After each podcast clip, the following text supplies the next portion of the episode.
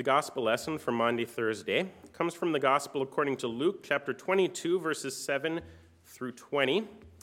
Uh, you can find it on page 746 of the, of the Pew Bible if you would like to.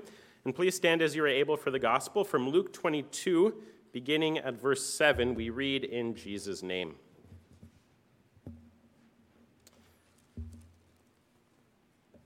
Then came the day of unleavened bread on which the Passover lamb had to be sacrificed. So Jesus sent Peter and John, saying, Go and prepare the Passover for us, that we may eat it. They said to him, Where will you have us prepare it? He said to them, Behold, when you have entered the city, a man carrying a jar of water will meet you. Follow him into the house that he enters. And tell the master of the house, The teacher says to you, Where is the guest room? Where I may eat the Passover with my disciples. And he will show you a large upper room furnished. Prepare it there. And they went and found it just as he had told them, and they prepared the Passover. And when the hour came, he reclined at table, and the apostles with him. And he said to them, I have earnestly desired to eat this Passover with you before I suffer. For I tell you, I will not eat it until it is fulfilled in the kingdom of God. And he took a cup, and when he had given thanks, he said, Take this and divide it among yourselves. For I tell you that from now on I will not drink of the fruit of the vine until the kingdom of God comes.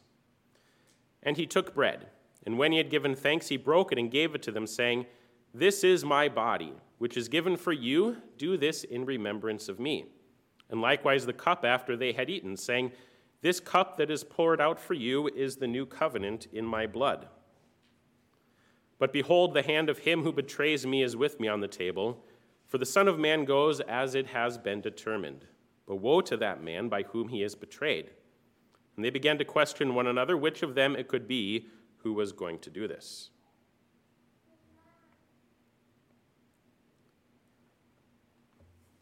Father, these are your words.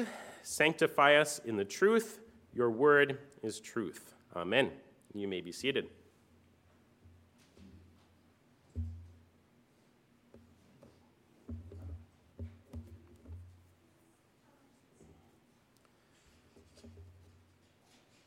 Grace, mercy, and peace to you from God our Father and from our Lord Jesus Christ. Jesus instituted the Lord's Supper as the feast of his new covenant. It is his body and blood, which was given into death and raised for the forgiveness of our sins. This is the beginning of Christ's passion. Christ's passion begins with the old Passover meal. But as the disciples will soon see, this will be no ordinary Passover, not this year. It is not merely time for the ancient observance of the Passover to begin, it is the time for the new event that the Passover had foreshadowed for nearly 1,500 years. It is time now for Christ's passion. This Passover meal that Jesus observes with his disciples is really the beginning of Good Friday. According to the Jewish reckoning of time, a new day began not at midnight, nor at the rising of the sun, but at sundown. And this follows the pattern that God set at creation, that there was evening and there was morning each day. So the Passover meal was to be observed just after sundown at what they considered to be the beginning of the day.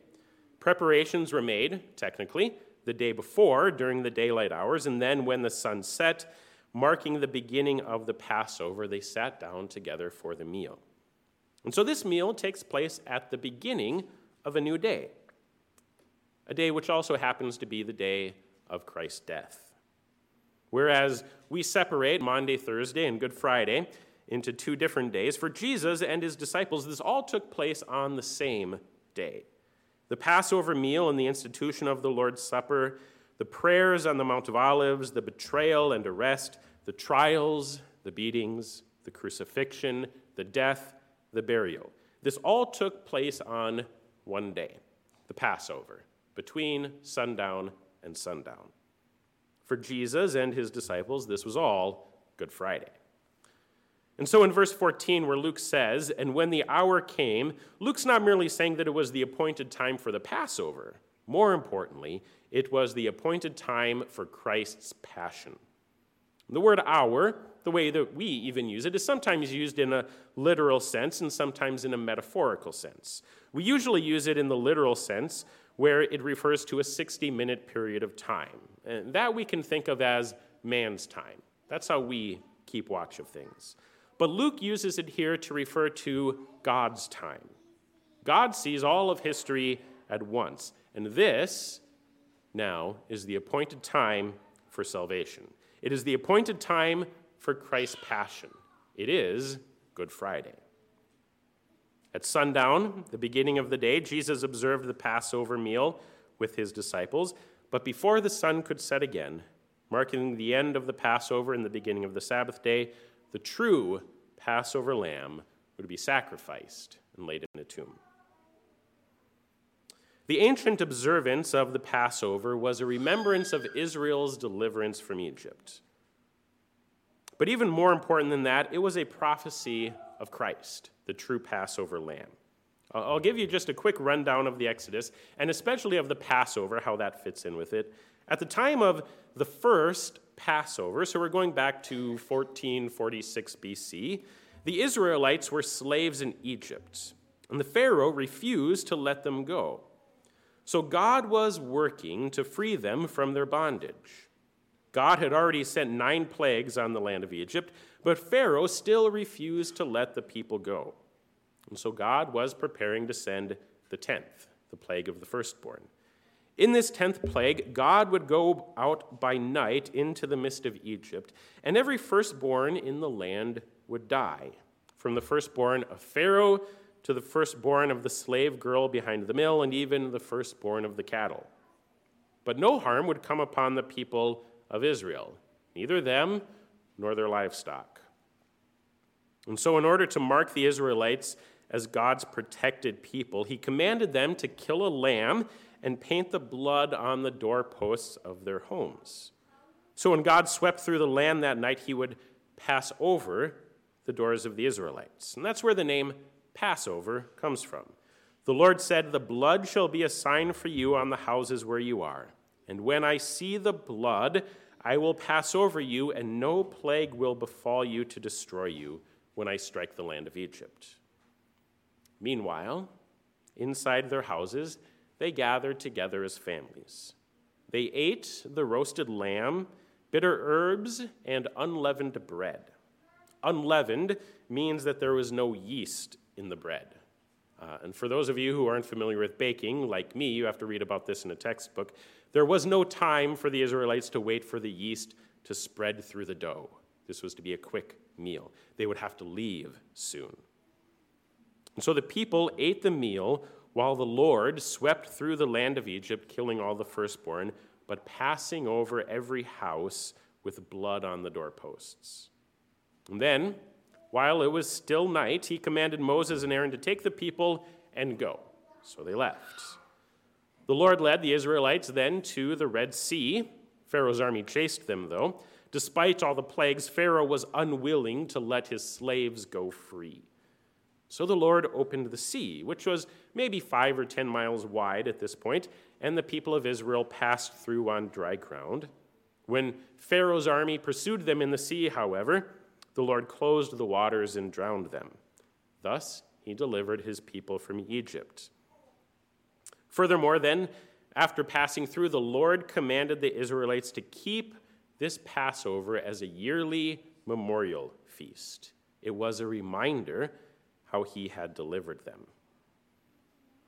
But even more so, whether they realized it or not, this meal was a prophecy of the Lamb of God who would be slain for the forgiveness of their sins. The Passover meal looked both backward and forward at the same time. It looked back to the Exodus, remembering how God had saved them from death, and it looked forward to the true Lamb of God, where God would really save them from death. And this is what Jesus taught his disciples when he celebrated the Passover with them that night. Jesus was instituting a new covenant. Traditionally, when the Israelites observed the Passover as a remembrance, they gathered together as families. But the disciples did not gather with their biological families in their own houses. It was Jesus and his 12 disciples. And this teaches us that the church is Jesus' family. You are Jesus' family. These 12 men were Jesus' family then, and so he celebrated the Passover with them. And for us too, as Jesus gathers us tonight for the meal he instituted, we gather as family. Instead of being related to one another by blood, well, some of us are, but all of us are related by better blood. And what I mean is this we are family not by the blood that runs through our veins, but by the better blood, the blood that ran through and out the veins of our Savior. As we eat his body and drink his blood, we commune with him and with one another. We are related by the blood we drink. So, this is a family meal. When Israelite families gather together for the Passover, the father or another head of the family would retell the story of the Exodus and interpret it along the way. There was a certain liturgy to this meal. We kind of develop certain traditions in, in our houses as well. We have a, a, a liturgy, really, of our Christmas or Thanksgiving. Uh, the Israelites, as a nation, uh, developed a liturgy of the Passover meal. There was an order that they followed with everything that they did. Each part of the meal taught something about the Exodus. Remember, they were remembering this great deliverance event. And so someone in the family would ask, Why the bitter herbs? the father would say, Because of our bitter sufferings. Why unleavened bread? And the father would say, because of the haste of our journey. Why the lamb? And the father would say, To pour out the blood and paint the doorposts, so God will pass over our house. And so when Jesus serves the Passover meal to his disciples as the head of his family, he also would have retold the Exodus story and interpreted it for his disciples. And I would have loved to be there to hear exactly how Jesus interpreted the Passover. I suspect he changed it a little bit or focused it a little bit more on himself. His interpretation to the disciples is not a remembrance of what happened almost 1,500 years earlier, but a prophecy of what would happen later that very same day. Part of Jesus' interpretation is recorded in Scripture for us. Part of it we can only imagine we can imagine the disciples asking, Why the bitter herbs? And Jesus saying, Because of my bitter sufferings. Why the unleavened bread? Because of the haste of my journey. Why the lamb? Because I will pour out my blood and paint the earth with it, and God will pass over your sins. That, at least as best as I can imagine, is how Jesus would have answered those questions.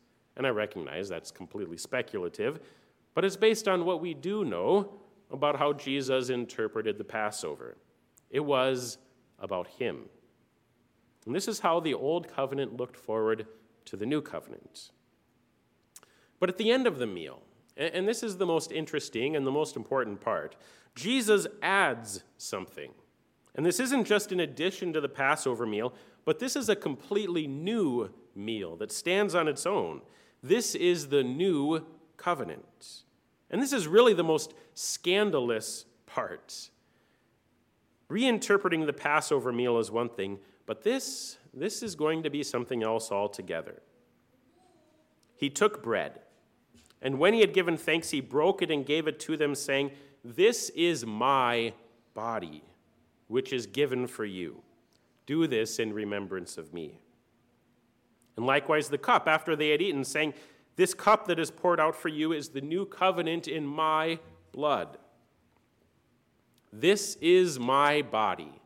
This is my blood.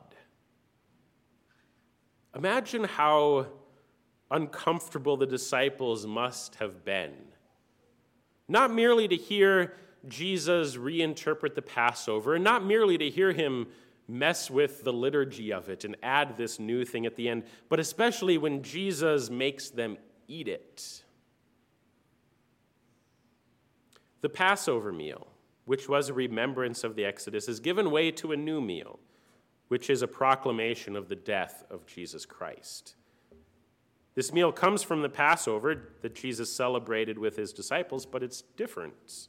The remembrance is different. The food is similar in some ways, but also different. There are no bitter herbs and there is no lamb. Instead, we have just bread and wine, which is the body and blood of the Lamb of God. And we're not commanded to eat it once a year as a memorial, but often for the forgiveness of our sins. Because the problem is not simply that we forget about Christ's passion. We do forget, it fades into the back of our minds, but that's only part of our sin. The whole of our sin is the problem. And so this meal is not given to us merely as a remembrance, it is given to us as Jesus Christ Himself, crucified and risen for the forgiveness of our sins.